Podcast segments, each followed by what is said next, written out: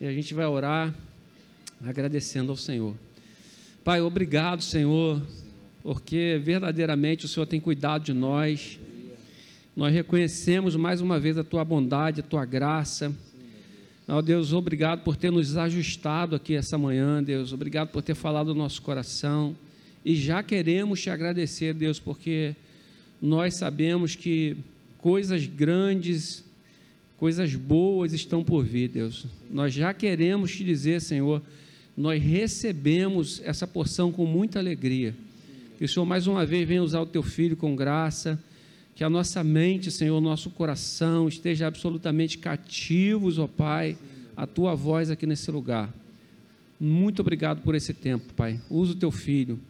Ó Deus, em nome de Jesus, nós recebemos essa palavra, Pai. Amém, Senhor.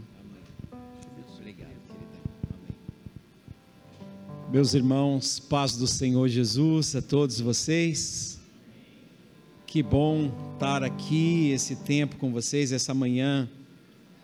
Foi uma manhã muito maravilhosa e que bom que vocês prepararam aí o podcast para que aquelas pessoas que não puderam estar presencialmente pela manhã aqui possam ter acesso a essa ministração e aproveito também e já deixo saudação, acho que está sendo filmado aqui, né?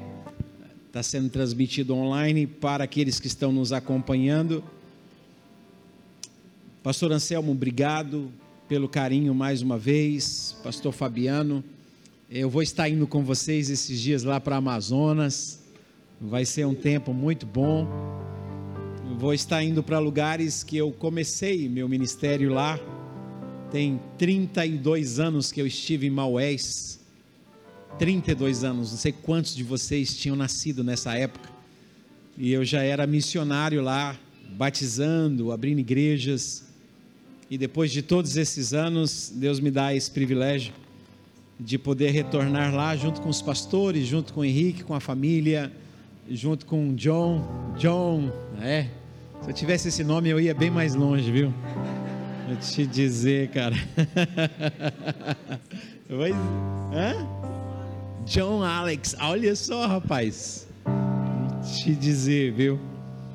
Ah, o tema de vocês aqui com Ezequiel 44, 47 é um tema que fala de, de aprofundamento, de processo, na verdade. Eu quero usar essa palavra, é uma palavra que descreve muito bem o que está ali, porque começa pelos artelhos, começa pelos pés, depois então vai para os joelhos, depois então para os lombos, e só então é, se transforma em um rio que não poderia ser passado de uma outra forma a não ser a nado.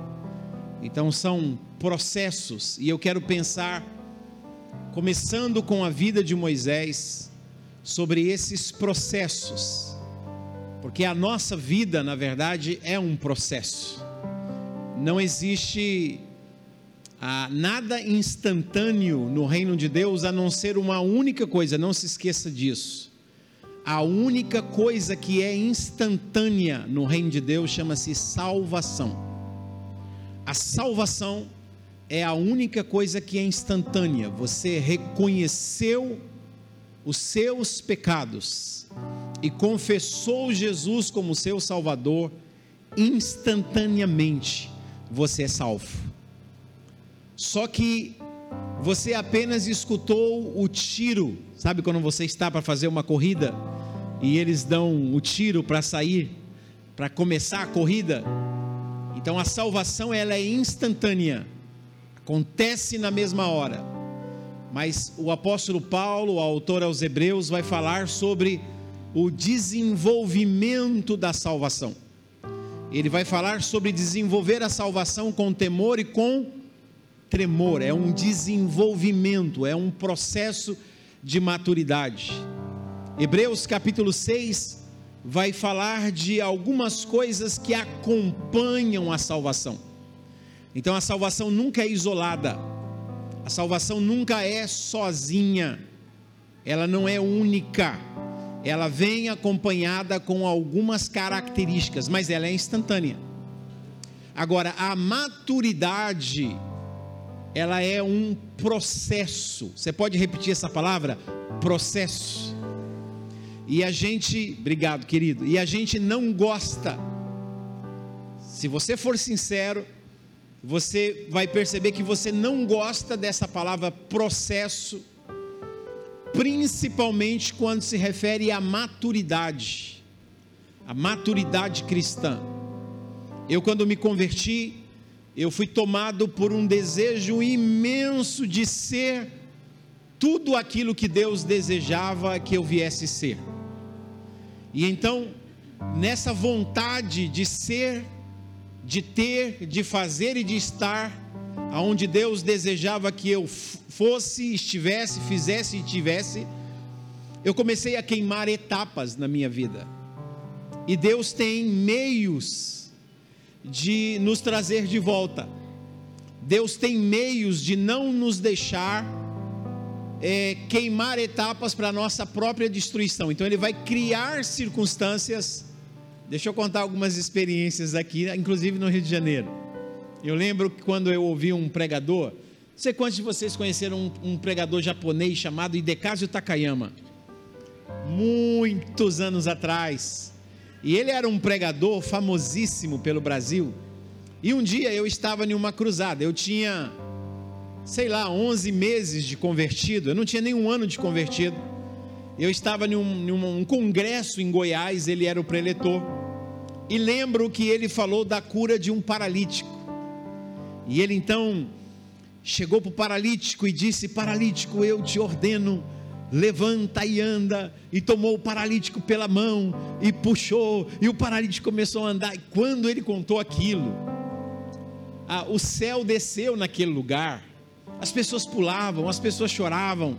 E eu, na minha infantilidade, com apenas 11 meses de convertido, mas apaixonado por Jesus, com um desejo de ser um pregador, eu pensei assim: ah, eu preciso de uma experiência dessa. Aí eu tenho que ver um paralítico andar, porque isso vai trazer credibilidade para mim. Isso vai me trazer crédito, as pessoas vão ver que eu sou um homem de Deus, e eu me tornei um caçador de paralíticos. E aí, lá mesmo, lá mesmo nesse congresso, e um domingo pela manhã, eu fiquei em cima de uma escada, assim, olhando as pessoas chegando, e eu vi eu vi uma senhora carregando um senhorzinho em uma cadeira de roda, empurrando, e eu fiquei olhando o lugar aonde ela se assentou e a cadeira de roda ao lado. Eu falei, na hora que começarem a oração, todo mundo com os olhos fechados, eu vou lá e esse velhinho vai andar. Hoje, hoje esse camarada vai andar porque eu preciso dessa honra para o meu ministério. Infantilidade, começaram a orar, e eu com essa motivação errada, salvo, mas com motivação errada. As pessoas orando, e eu cheguei, agarrei assim no braço do velhinho e puxei. A mulher não viu. Na hora que eu puxei, eu só escutei um grito: "Ai!" E o homem gritou e eu vim puxando ele, e ele veio andando, e a mulher vindo para cima, e eu puxando. Eu sei que a senhora pegou esse homem, ele voltou. Eu não o vi sentando na cadeira de roda de novo, mas eu fiz ele dar uns 10 passos. Devagar, mas ele deu uns 10 passos. De forma que eu nem queria saber o que tinha acontecido mais. Na minha cabeça é que agora eu poderia sair testemunhar dizendo que eu tinha feito um paralítico andar. E isso era um domingo pela manhã. No domingo à tarde, era um pastor chamado Alberto Nunes que ia pregar, e eu estou lá na mesma escada quando de repente eu vi essa senhora entrando com a cadeira de roda e o velhinho sentado na cadeira de roda. Eu disse: Não, não é possível, essa mulher é muito incrédula. Porque o homem andou, o homem se levantou e eu vou ter que ir lá conversar com ela, que ela é uma mulher incrédula. E quando eu fui chegando perto, ela me viu. Quando eu fui chegando, ela tinha levado uma tabuinha. E ela tinha escondido atrás da cadeira de roda. Quando eu cheguei perto, ela já veio na minha direção com a tabuinha e falou assim: Menino, você não toca no meu marido. Eu falei, mas minha senhora, a senhora é muito incrédula, seu marido. Ela disse: Meu marido não é paralítico. Meu marido fez uma cirurgia, está costurado de ponta a ponta. Você quase matou o meu marido. Aí eu. Aí, aí, aí eu, eu entendi a gritaria do homem. Já pensou se abre os pontos? Meu marido não é paralítico. Quase que ficou, pastor. Então Deus começou a usar essas circunstâncias para tratar de mim. Outra vez aqui em Campo Grande, Rio de Janeiro, 1989. Imagine, eu estou numa igrejinha pequenininha das Assembleias de Deus Madureira. E na hora que eu entrei na igreja, um diácono era o presbítero, era um presbítero chamado Agenor, eu lembro até hoje. Tinha um rapaz do Goiás que me acompanhava, chamado Adriano. E na hora que eu entrei, eu dei de cara com uma pessoa na cadeira de roda e cego. Então ele estava na cadeira de roda e ele é cego, bem na entrada, assim, já me apresentaram como cego e, e, e paralítico. E eu disse: esse cara vai enxergar e vai ver hoje. e eu fui, eu lembro até hoje, eu preguei Isaías capítulo 6. Senhor, santo, santo. E aí eu falei para o Adriano, o rapaz que me acompanhava: olha, que eu entregar o microfone para você, você põe a igreja para orar, porque eu vou lá naquele camarada que está na beira da porta, lá, aquele paralítico e cego lá, e, e hoje ele vai enxergar e vai andar.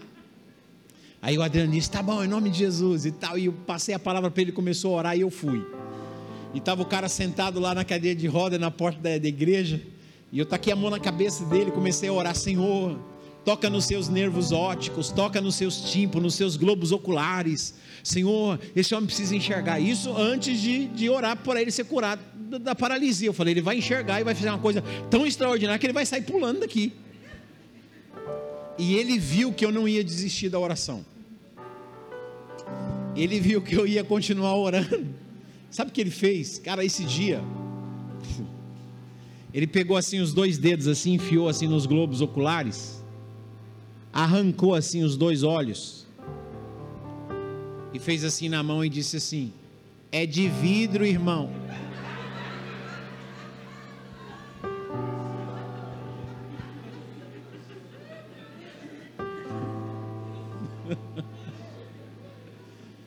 Minha fé foi embora. Eu perdi as pernas, quase que eu fiquei paralítico. É de vidro, irmão. Os globos oculares eram vidro. Era uma prótese de vidro. Eu lembro que eu voltei para o púlpito. eu dobrei o meu joelho no púlpito e, e enquanto eu escutava um ser humano andando na igreja, eu não levantei da, da, da oração. Quando eu percebi que estava quase para desligar a luz, aí eu abri os olhos, dei uma olhada e saí, cara. Eu falei, Deus, pode aparecer um querubim dizendo para mim, vai lá e ore por aquele paralítico que eu nunca mais vou. Não vou mais. Então foram meios que Deus foi que Deus foi usando para para trazer maturidade para mim. Depois eu vi pessoas sendo curadas. Eu vi a dona Maria lá de Arapongas, no Paraná, com terceiro, terceiro, um câncer de terceiro grau na garganta. Os, os parentes e o marido vieram, já tinham pintado o túmulo. Parentes do Mato Grosso vieram para assistir o funeral da dona Maria. E Deus falou comigo: você ora por ela, unge-a com óleo e a dona Maria foi curada, e naquela semana, os membros da família que vieram para assistir o seu funeral, eu batizei 16 dessas pessoas nas águas, porque ela foi completamente curada. Eu vi essas coisas aconteceram, acontecendo, mas Deus é um Deus que ele conhece as motivações do nosso coração e a gente precisa passar por processos de maturidade. E a gente não gosta desses processos de maturidade. a gente quer a gente quer pegar atalhos. Eu estou com vocês aqui em Êxodo capítulo de número 2, por gentileza. Êxodo capítulo de número 2. Vocês conhecem um seminário que eu tenho feito por aí? O nome desse seminário é o Leite, a Coalhada e o Queijo. Eu não sei quantos de vocês já ouviram esse seminário. Alguém aqui já ouviu esse seminário? Não, né? Mas é um seminário de maturidade espiritual e eu uso um versículo da Bíblia que está em Jó, capítulo 10, versículo 10.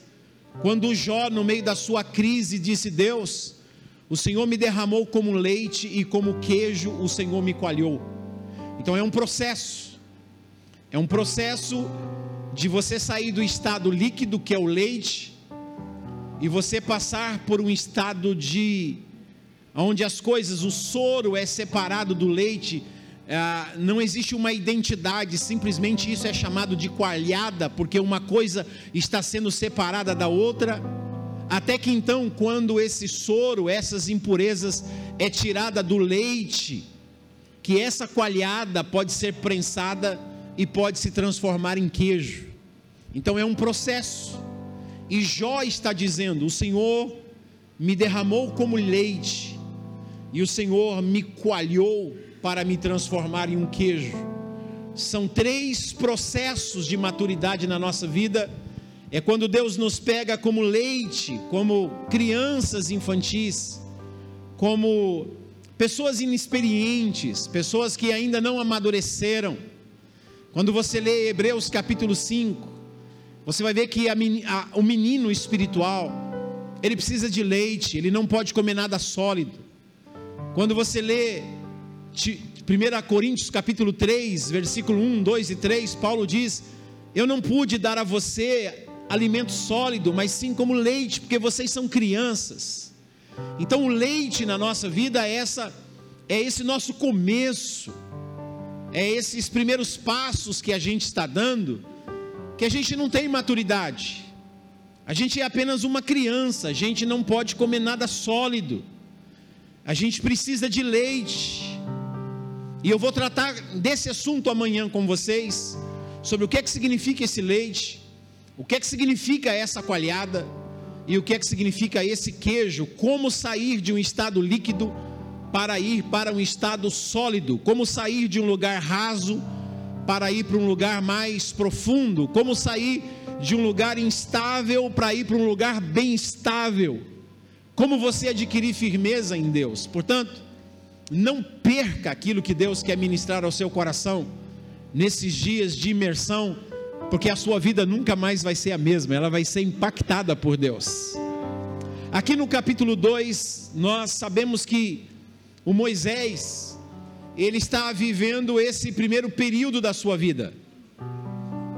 Primeiro período da vida de Moisés é esse período em que ele está ele está pensando que ele é alguém.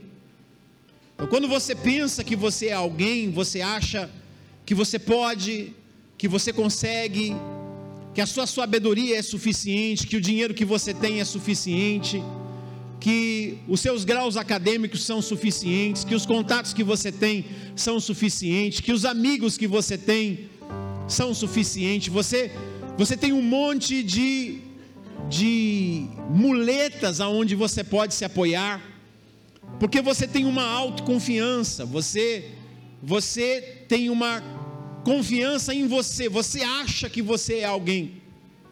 E Deus então ouviu, Moisés então ouviu Deus dizendo que Israel ia precisar de um libertador. E Moisés foi formado em toda a ciência, em todas as artes dos egípcios, um camarada profundamente culto, e diz o texto que lhe nasceu no coração o desejo e a vontade de que ele seria o libertador de Israel. Só que ele não depende do poder de Deus, ele depende de suas artes, ele depende do seu conhecimento. Ele vê um egípcio maltratando um hebreu, ele entra na briga e ele acaba matando esse egípcio na força da carne. no seu conhecimento, na sua força humana, e o texto diz, julgando que Deus iria usá-lo como libertador, ele vai usar a força da carne. Nessa sua imaturidade, ele vai dar passos, ele vai ele vai enterrar esse egípcio, sempre na nossa imaturidade, nós cometemos coisas erradas. Na nossa imaturidade, nós queremos usar o nosso conhecimento, nós queremos usar as nossas habilidades, e o que é que a gente faz? A gente acaba tendo que enterrar os egípcios na areia. Muitas coisas erradas que a gente vai fazendo nesse período de infantilidade espiritual, a gente vai enterrando, a gente vai jogando areia por cima, a gente vai jogando terra por cima desses egípcios que nós que nós estamos matando, que nós estamos esses erros que nós estamos cometendo, a gente vai escondendo. Qual é o problema? O problema é que eles vivem no Egito. E o Egito é um lugar deserto. E o deserto é um lugar de dunas. E um lugar de dunas não existe caminho. Você não pode se guiar pelas dunas do deserto. Porque hoje uma duna está aqui. De noite o vento sopra. E essa duna que estava aqui, amanhã ela está 10 quilômetros de distância. Não existe caminho no deserto. As dunas se movem o tempo todo, as areias se movem o tempo todo. Por isso não adianta você enterrar egípcios, porque o vento sopra. E quando o vento sopra, tudo aquilo que você enterrou aparece de novo. Tudo aquilo que você pensou que conseguiria esconder, que ninguém iria saber, que as pessoas não iriam descobrir, o próprio vento vem, sopra essa areia, e de repente o cadáver aparece, e o texto diz que Moisés tem que fugir. Moisés tem que fugir. E eu estou aqui nessa manhã, nessa noite, para para tentar conscientizar você e dizer para você: não adianta você confiar em você, não adianta você ficar com autoajuda, você não precisa de autoajuda, você precisa da ajuda do alto. Em nome de autoajuda, você pensa que você é a solução.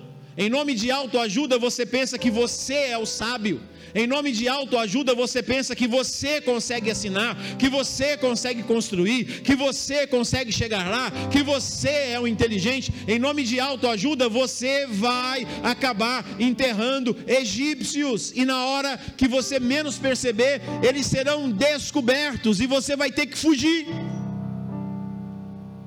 Cuidado com a sua autoconfiança, cuidado com esse período que é um dos piores na vida de Moisés, é quando ele é quando ele acredita demais nele, na sua capacidade, na sua arte marcial, porque o texto diz que ele era formado em, ele era poderoso em palavras e em obras. Ele deu um golpe naquele camarada, ele mata aquele camarada. E ele acha que está fazendo uma coisa boa, mas é isso que vai fazer com que ele fuja Sabe essas coisas que você acha inteligente demais? Você acha que a sua mente é brilhante demais?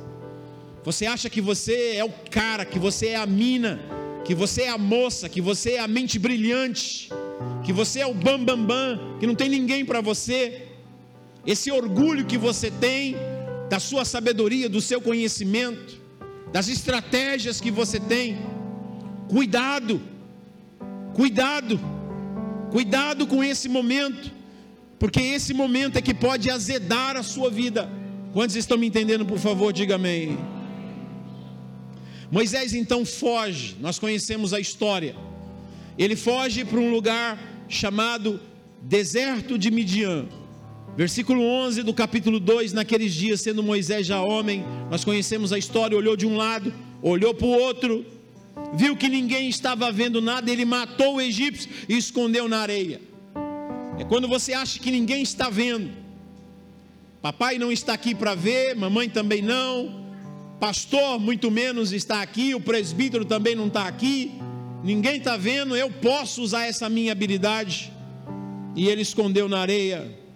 Só que nós conhecemos a história. O Moisés teve que fugir, e o texto diz: com certeza descobriram. Versículo de número 14 diz: com certeza o descobriram. E você pode ter certeza que um dia vão descobrir também. Tudo que você enterra na areia, tudo que você faz na força da sua carne, o próprio Deus vai fazer que seja descoberto, porque Deus não quer que você queime etapas na sua vida. O próprio Deus vai fazer com que outras pessoas fiquem sabendo, porque Deus quer amadurecer você, quer te levar em um nível mais profundo com Ele. Ele foge, vai para o deserto de Midian. Ah, eu não sei se você tem é, curiosidade de fazer essas anotações, mas Midian vem da palavra Midbar. Midbar significa o lugar do silêncio, é o deserto do silêncio, é o lugar onde não se escuta, é o lugar é, aonde não se, se tem ninguém por perto, é o lugar aonde voz alguma se faz ouvir, é o Midbar. Moisés vai fugir para o deserto de Midbar, para um lugar do silêncio. Esse cara que vivia no palácio de Faraó, filho da filha de Faraó, instruído em toda a ciência e sabedoria, paparicado por tudo e por todos, agora vai para um lugar deserto, para o lugar do silêncio. E eu acho interessante, poucas pessoas percebem isso. Diz o texto aqui no versículo 16 que o sacerdote de Midian ele tinha sete filhas. E essas meninas foram tirar água do poço que tinha lá. Hoje nós conhecemos esse lugar, eu já estive acho que 11 vezes nesse lugar. Esse lugar hoje é um lugar chamado Mosteiro de Santa Catarina, fica bem no pé do Monte Sinai.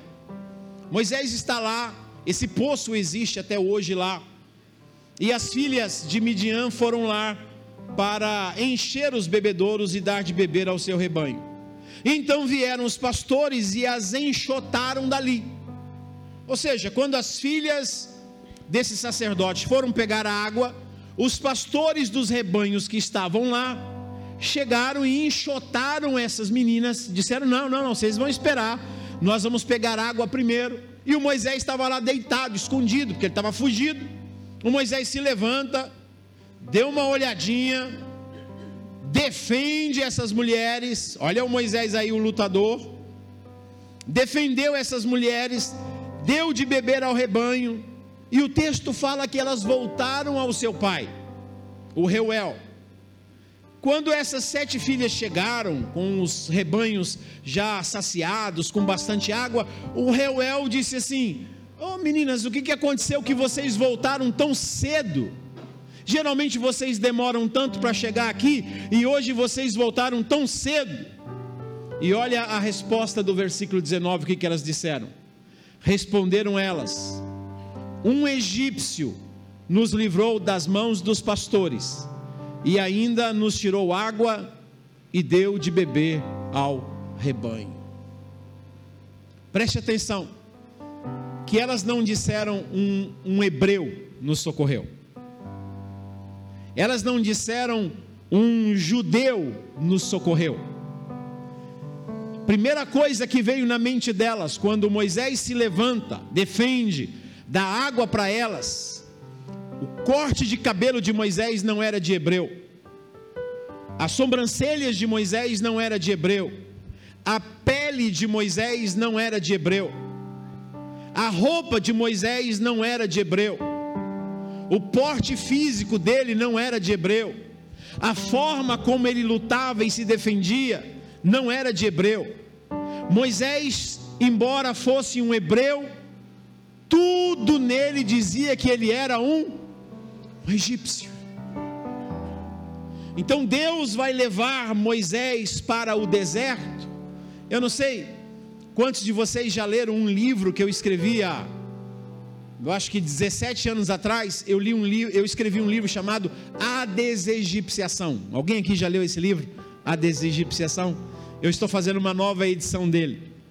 Mas é um livro fenomenal. Então Deus tem que tirar Moisés do Egito, levá-lo para o deserto para fazer um processo que eu chamo de susquematizomai cosmocratus aione. Dá para repetir isso? Isso é, é Romanos capítulo 12. Quando Paulo fala, não vos conformeis, tem uma forma com esse mundo, mas transformai-vos pela renovação do vosso entendimento. É o plano, o plano do, do mundo é conformar, entrar em uma forma. E o plano de Deus é transformar, nunca ficar em uma só forma. É você crescer de glória em glória segundo a imagem daquele que te criou. Então Deus vai tirar Moisés do Egito e vai levá-lo para o deserto para começar um processo de desegipciação na vida de Moisés. Porque tudo em Moisés, embora ele é um hebreu, tudo diz que ele é um egípcio. É esse processo que eu e você precisamos passar. A gente aceita Jesus como Senhor da nossa vida. Nós entregamos a nossa vida para Jesus. Mas a gente vem cheio de culturas. A gente vem cheio de mitos. A gente vem cheio de tradições. A gente vem cheio de costumes, de preceitos. A gente vem com um monte de paradigmas, de ideias. A gente vem com uma cosmovisão totalmente diferente daquela que é ensinada pela palavra de Deus. E Deus então vai começar a trabalhar em nós nesse processo de nos desegipciar, de tirar todo esse sistema mundano de nós, porque quando você aceita Jesus, Deus tira você do mundo. Só que agora vai começar um processo chamado regeneração, em que Deus vai tirar o mundo de você. Está aqui Atos capítulo 7, versículo de número 39, por gentileza, veja comigo. Você vai ver que esse povo de Israel, ele sai do Egito, mas o Egito não sai deles. Atos 7, versículo de número 39. A quem os nossos pais não quiseram obedecer, antes repeliram no seu coração, está falando de Deus e de Moisés, e no seu coração voltaram para o Egito.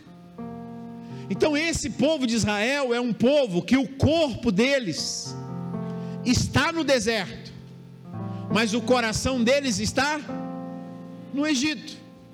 Toda hora que vinha uma prova e Deus queria desegipciá-los, o tempo todo eles diziam: no Egito tinha lugar para a gente morrer, no Egito tinha melão para a gente comer, no Egito tinha carne nas nossas panelas, no Egito tinha alho e tinha cebola para temperar a nossa comida, o tempo todo. Essa é uma geração que o corpo está presente no deserto, mas o coração está no sistema antigo. Então, o importante não é Deus tirar você do mundo, o importante é Deus tirar o mundo de você.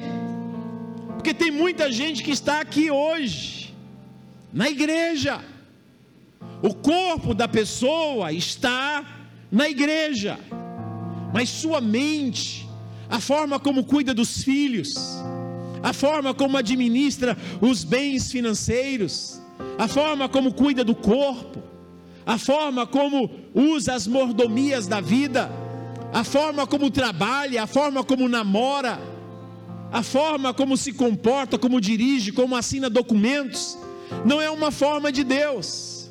O corpo está na igreja, mas todo o seu estilo de vida ainda está preso ao sistema egípcio. E eu vim aqui para dizer que Deus quer desegipciar você. Deus quer mudar você. E aí o sogro de o sogro não, o Reuel diz assim: "Aonde é que está esse homem?" E as filhas disseram assim: "Ah, nós deixamos ele lá lá no, no, mesmo lugar. Não, chame esse homem para que ele possa comer pão e ele venha aqui morar com a gente. E aí, esse homem deu a Zípora, uma das suas filhas, como mulher, mulher para Moisés, e Moisés então começou a morar no deserto, no lugar do silêncio. Então a gente tem os primeiros 40 anos de Moisés, ele pensando que é alguém. Eu sou filho da filha de Faraó, eu sou poderoso, eu sei fazer as coisas, eu sei me defender, eu sei agir, eu tenho conhecimento, eu sou poderoso. Agora Deus vai levar ele a um lugar aonde ele vai ter que ser despojado de toda essa sabedoria humana. Ele vai ter que ser despojado de toda essa de toda essa segurança que ele tinha na sua própria cultura. Por isso você vai ler essas duas coisas. Lá em Atos vai dizer: Moisés era poderoso em palavras e em em obras.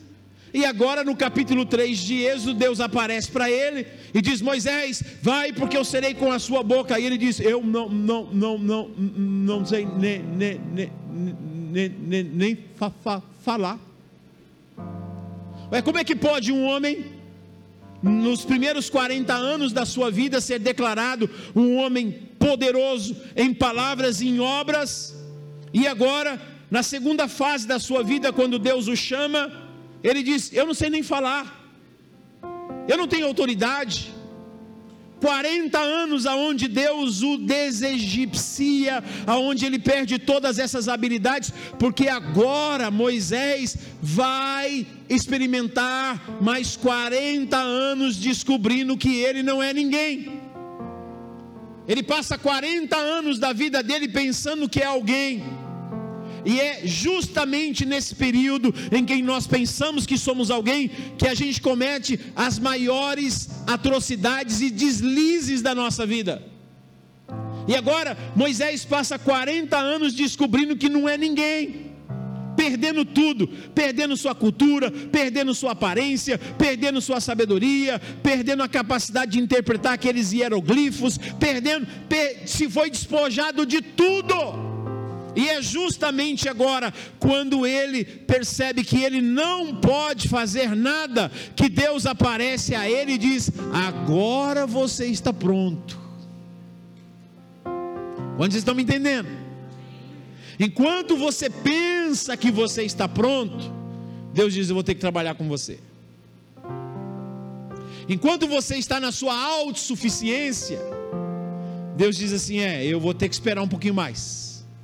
Você vai ter que ficar mais um tempinho nesse deserto, cuidando das ovelhinhas, das cabrinhas, dos boizinhos, dando água, trabalhando com a sua memória, fazendo você perder essa cultura mundana toda. Agora que você percebe que você não pode mais nada, aí Deus diz assim: agora Moisés, você é o meu prato predileto. Porque quando você pensa que não pode, aí o meu poder entra e eu posso fazer todas as coisas.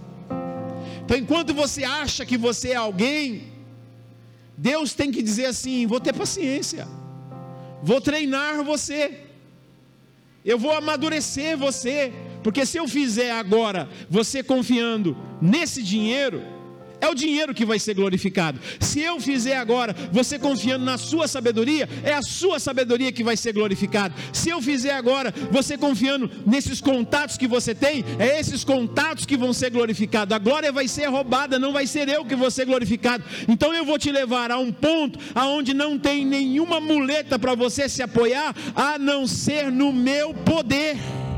Porque aí quando eu fizer, todos saberão que sou eu quem fiz. Hoje eu contei uma experiência para o Henrique. Há muitos anos atrás, há mais de uma década, eu venho perguntando para Deus assim: Senhor, por que, que o Senhor só me leva para trabalhar em países difíceis? Quem me conhece sabe disso. O pastor já foi dormir em cabanas no deserto comigo dormir no chão com metralhadoras do lado, dormir com aranha, com pó, dias sem tomar banho. Quem me conhece aqui sabe que dos dez países mais pobres do mundo, em sete deles eu trabalho. E eu E não, é, não são países que falam português, não falam espanhol, e muito menos o inglês. São países que você vai e fala o Barraça, o Teton, Nihongo, Romanti, eh, falam é, o creole. É, é difícil, gente. Agora mesmo eu estava lá no Paquistão para entender um pouco do Punjab e do Hindi. Meu Deus! E durante mais de 10 anos eu sempre perguntei, mas nunca verbalizei, só eu e Deus, Senhor por quê? Por que, que meus amigos o Senhor manda para Angola, manda para Moçambique, manda para Portugal, manda para os países de língua hispana, que é bem mais fácil para você falar? E agora eu, o Senhor me manda para o Cazaquistão para ir preso, o Senhor me manda para o Paquistão para fugir da, dos bandidos, o Senhor me manda para a Indonésia para ficar lá com mais de 10 horas com uma metralhadora na cabeça, o Senhor me manda para esses lugares difíceis, Senhor. Por que, que o Senhor me manda para esses lugares tão difíceis que nem, nem, o idioma eu falo? Se pelo menos eu falasse, se o Senhor me desse inteligência para falar, eu estudo. Eu, uma vez eu fui estudar um pouco do barraça, deu cãibra no meu cérebro. Faísca. É muito difícil, eu me sinto assim, eu me sinto um verme. E eu tava, sempre venho perguntando por que, Senhor, por quê? E um tempo atrás eu estava em uma conferência e um, um pregador de uma outra nação chegou assim para mim, um jovem, colocou assim a mão no meu ombro assim e falou assim para mim: Sabe essa pergunta que você faz para Deus há muitos anos? Por que, que Ele só te manda para lugares difíceis? Eu vim aqui em nome de Deus para trazer a resposta para você. Aí eu gelei todinho. Porque ninguém sabia disso, era só eu e Deus. E ele falou bem assim: Você diz para Deus por que, que Ele te manda para os lugares mais difíceis do mundo, com línguas diferentes que você não, não consegue pronunciar nem as frases. Deus manda eu dizer para você que Ele te manda para esses lugares mais difíceis do mundo, é justamente porque você não tem capacidade de fazer coisa alguma. Ele só quer a sua disponibilidade. Quando você diz, Eu estou aqui, Senhor, eu não tenho capacidade, eu não tenho dinheiro, eu não tenho conhecimento, eu não sei falar a língua, mas eu estou aqui, pode contar comigo. E esse profeta disse sim, é por isso que Deus te manda, porque quando todo mundo ver as coisas acontecendo, todos saberão que não é você, é o milagre de Deus agindo em você e através de você. Não é a sua capacidade, é a capacidade de Deus não é o seu conhecimento, é o conhecimento de Deus. O que Deus quer é apenas a sua disponibilidade. Tem um monte de gente que fala para mim: eu queria tanto ir para esses lugares, mas eu não tenho dinheiro. Falo de Deus, não tem problema com dinheiro, gente. Deus é o dono do ouro e da prata. Ele não tem dinheiro com problemas. Eu trabalho isso há 34 anos na minha vida em quase 90 países do mundo. Deus não tem problema com dinheiro. Deus só tem problema com disponibilidade. O dia que você disser, Deus, eu estou disponível, saiba, Deus vai abrir as janelas do céu e vai abençoar você. Quantos recebem essa palavra? Diga amém. Deus agora vai aparecer a Moisés. Eu estou com vocês no capítulo 3, venha comigo, por favor. Apacentava Moisés o rebanho. Então, primeiro ele pensava que era alguém, e agora nessa segunda fase ele vai descobrir que não era ninguém. No primeiro ele pensava, eu sou um príncipe, e nessa segunda fase ele vai dizer assim: eu não sou nada. E para Deus, para o mundo, você só é bom quando você diz eu sou. E para Deus, você só é bom quando você diz eu não sou. Só Ele é. Só Ele é. Apareceu o Senhor a, a Moisés, ele viu que uma sarça, versículo 2: apareceu o anjo do Senhor em uma chama de fogo, no meio de uma sarça. Moisés olhou e eis que a sarça ardia no fogo e a sarça não se consumia, e ele disse consigo mesmo: Eu vou, eu vou me virar para lá, eu vou ver essa maravilha, porque por que, que essa sarça não se queima? Queridos, eu não sei se você já foi lá para o deserto, esse deserto que, que liga, esses 800 quilômetros que liga o Egito e a terra de Canaã, que vem desde lá debaixo de Gozen até Taba, a última cidade do Egito e a primeira cidade de Israel, que é Eilat. São quase 800 quilômetros de deserto. O calor lá é tão intenso que é normal um arbusto pegar fogo, uma sarça pegar fogo, em um lugar que 9 horas da manhã já está a 40 graus, é normal. Então sempre pega fogo nas sarças. Agora tem alguma coisa diferente nessa sarça, porque todas as demais sarças elas pegam fogo e em questão de segundos elas viram cinza, sobe a fumacinha, virou cinza, acabou. É normal pegar fogo e ser consumido e acabar. Agora essa não. Essa pega fogo e Moisés está olhando e imaginando assim: vai, vai virar cinza, vai virar poeira e, e, e, a fumacinha vai subir, vai acabar, mas não, e o fogo está lá, está queimando, está queimando, está queimando, e queima mais, e queima, e não se consome, e passa um tempo, e a sarça está queimando, está queimando, está queimando. Moisés diz: tem alguma coisa diferente. Sempre quando Deus age, você percebe alguma coisa diferente, porque foge do natural foge do natural. Quando Deus se faz presente, as coisas acontecem de forma diferente. Há multiplicação, há renovação, há vivificação, há avivamento. Aonde Deus está presente, não se consome nada, a não ser o pecado. E Moisés olha para essa sarça e ela vai queimando, e ela vai queimando, e ela vai queimando. Isso é extraordinário quando a presença de Deus está em nós. Você diz assim, pregador, cansa, cansa, mas há uma presença que te renova, que te empurra para frente, porque a vereda do justo é como a luz da aurora, que vai brilhando mais e mais até ser dia perfeito. Você só avança. Porque a presença de Deus é o combustível de Deus. Quantos recebem isso? Diga amém. Aí o Moisés disse assim: Eu sei o que eu vou fazer.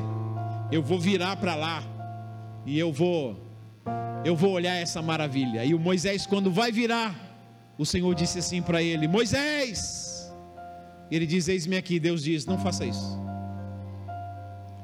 Não faça isso sem que você faça primeiro uma coisa tira, antes de chegar para cá, tire a sandália dos pés, porque o lugar em que você está é uma terra santa. Queridos, o que, que isso tem a ver?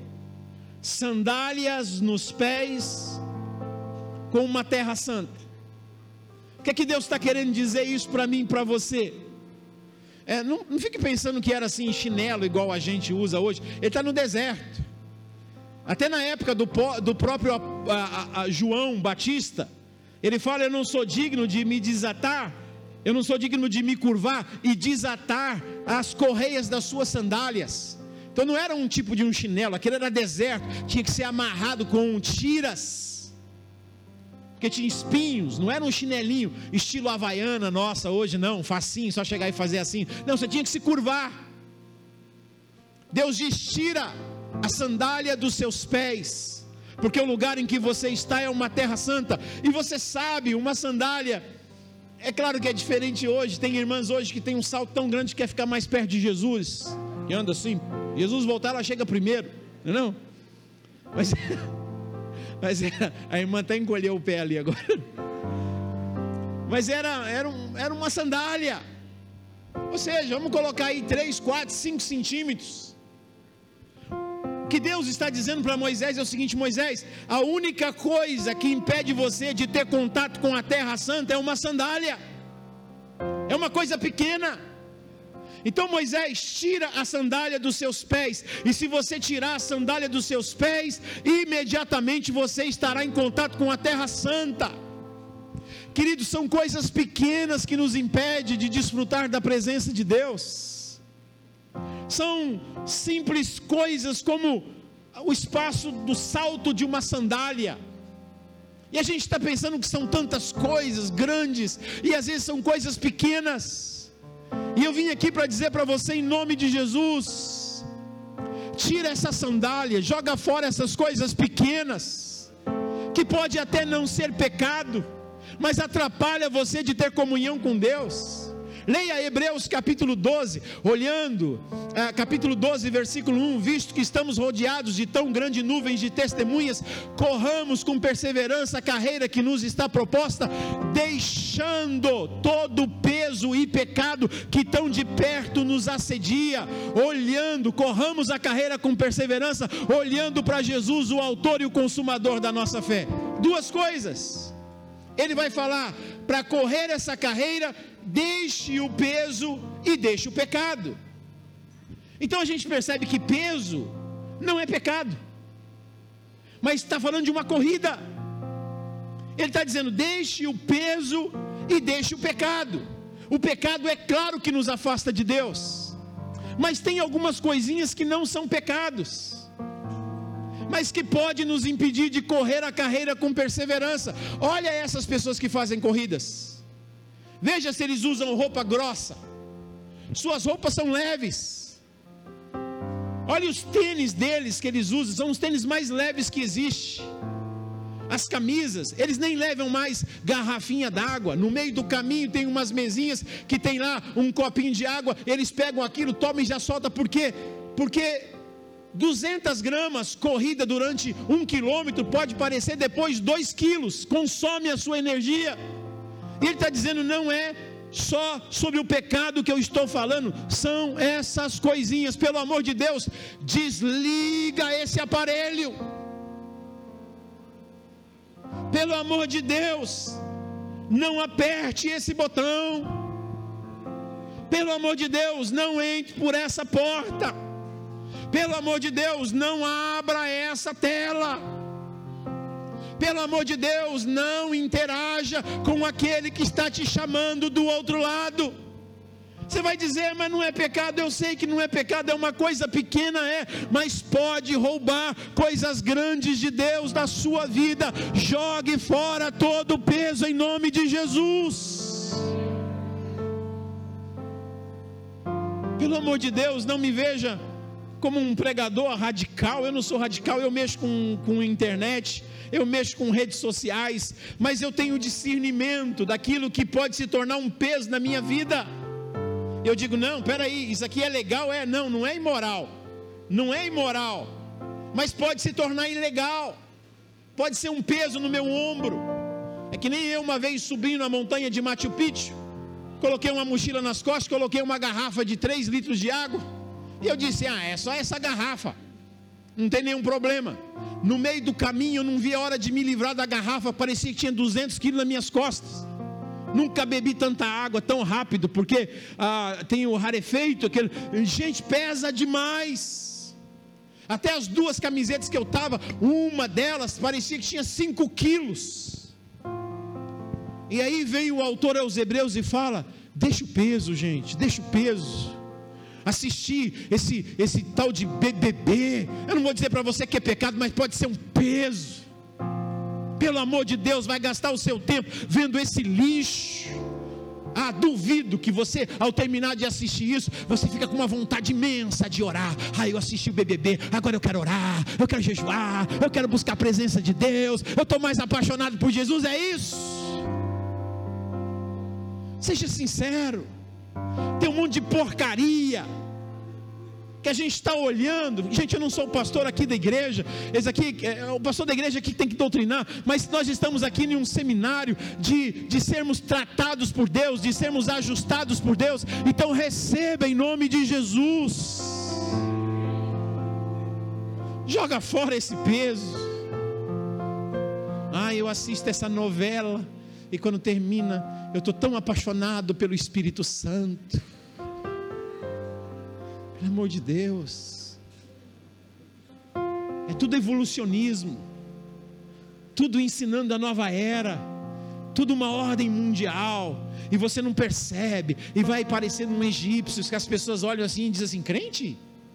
É igual as filhas de, de, de, de Reuel vão dizer: ah, foi um egípcio que que, que socorreu a gente não é egípcio, é hebreu, mas está com toda a cultura. Deixa Deus desegipciar você, que quando alguém olhar para você dizer: ali está um filho de Deus.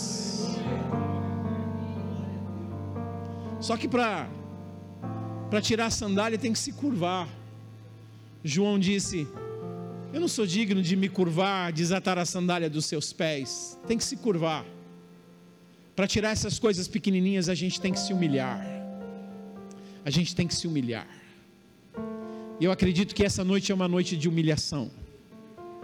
É uma noite em que você vai sondar o seu coração e você vai dizer: Senhor, me ajuda, me ajuda a me, a me ver livre.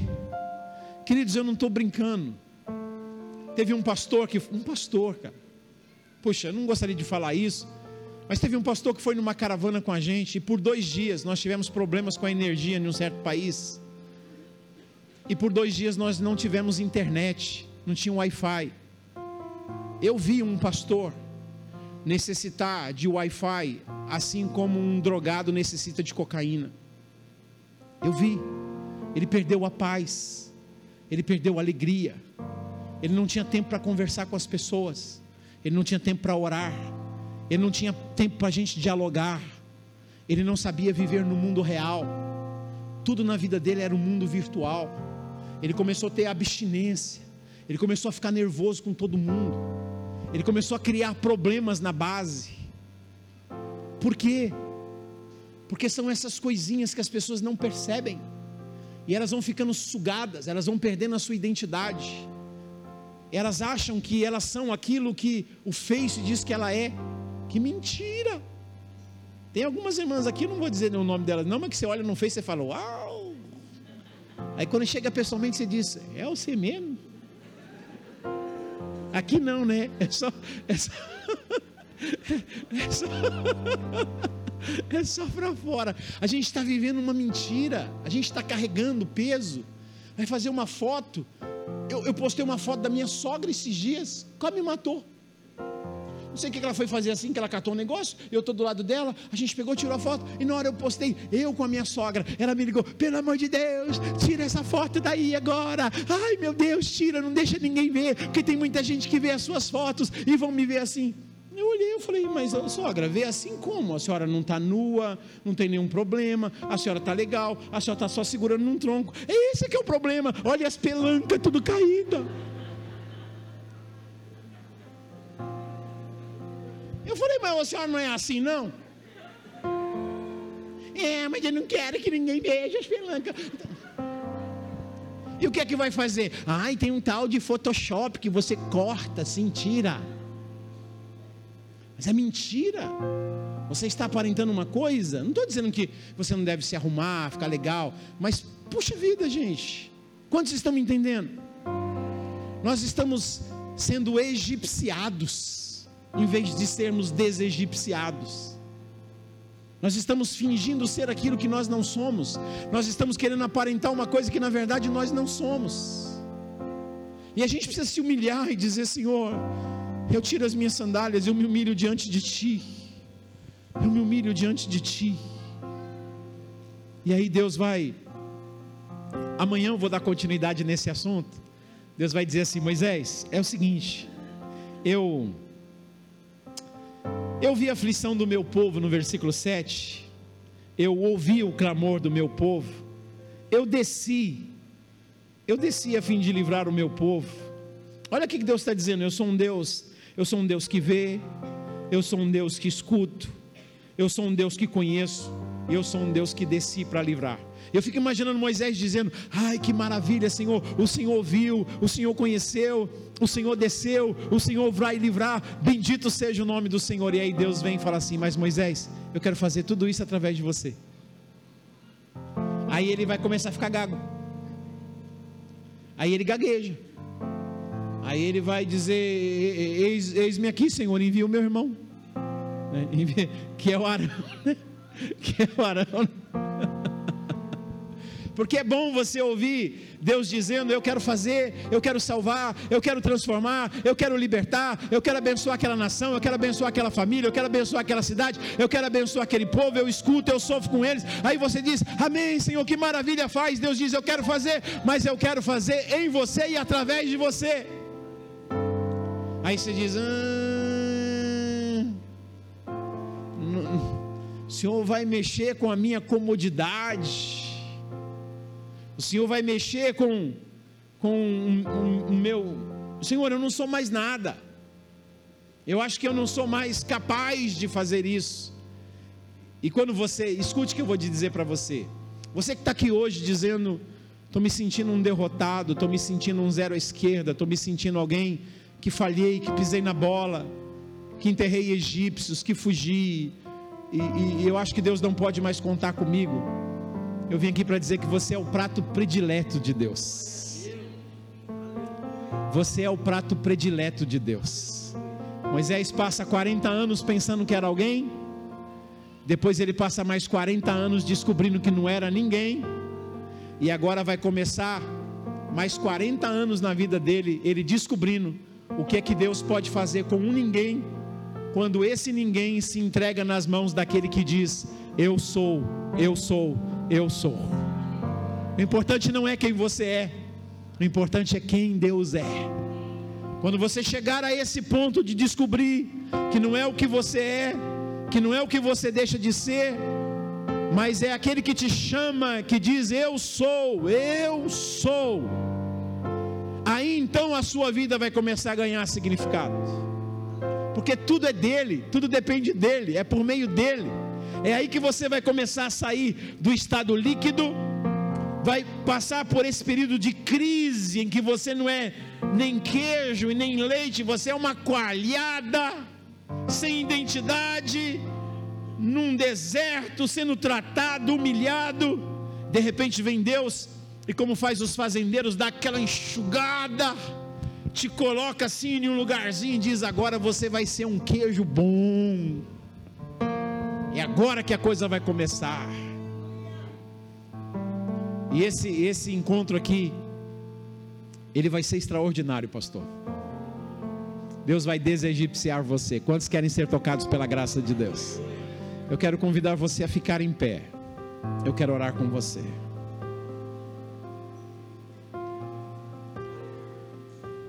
Deus é um Deus Moisés disse: Eu escondi o meu rosto porque eu temia olhar para ti, ó Deus. Eu escondi o meu rosto porque eu temia olhar para ti.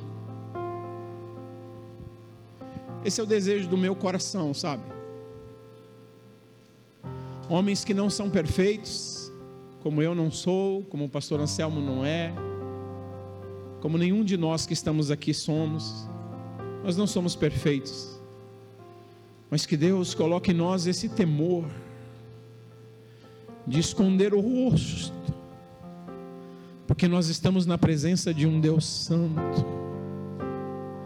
Deus coloque esse temor dentro de nós e que a gente não queime etapas, que é o assunto que nós vamos tratar amanhã sobre essa maturidade, para a gente ir mais profundo, para a gente ter uma imersão em Deus a gente precisa deixar Ele tratar nesses processos da nossa vida, que é o nosso caminhar com Ele, é água nos pés. Depois Ele vai nos levar em algo mais profundo, que é a água sobre os nossos joelhos, é quando Ele consegue nos prostrar. Você sabe por que, que você tem joelhos? Sua perna poderia ser reta, você podia ser um perna de pau, andar com as pernas retas mas ele colocou joelhos no meio das suas pernas aí, no meio das pernas. Para quê? Para que você possa se prostrar. Para que você possa se dobrar. Então, quando as águas vêm nos nossos joelhos, ele está alcançando um nível mais profundo em nós, que a gente não está apenas caminhando na superficialidade, mas a gente está desejando uma entrega mais profunda para Ele, reconhecendo a Sua soberania nas nossas vidas. São processos. Curve a sua cabeça, por favor, feche os seus olhos.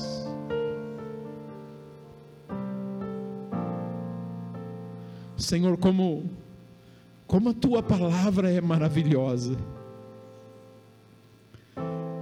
Como o Senhor tem sido tão bom de ter preparado esses dias para nós estarmos aqui com fome de Deus, com sede de Deus. Não tem ninguém perfeito aqui, mas todo mundo com sede de beber das tuas águas. Todo mundo com vontade de mergulhar nas tuas águas. Queremos te conhecer. E conforme diz o profeta Ezequiel, ele me levou por quatro vezes e ele me levou. E ele me levou, e ele me levou. Eu sei que é o teu espírito que está nos levando, Senhor é o teu espírito que está movendo neste lugar, é o teu espírito que está agindo em nós e através de nós, porque é o Senhor que deseja nos levar para um lugar mais profundo.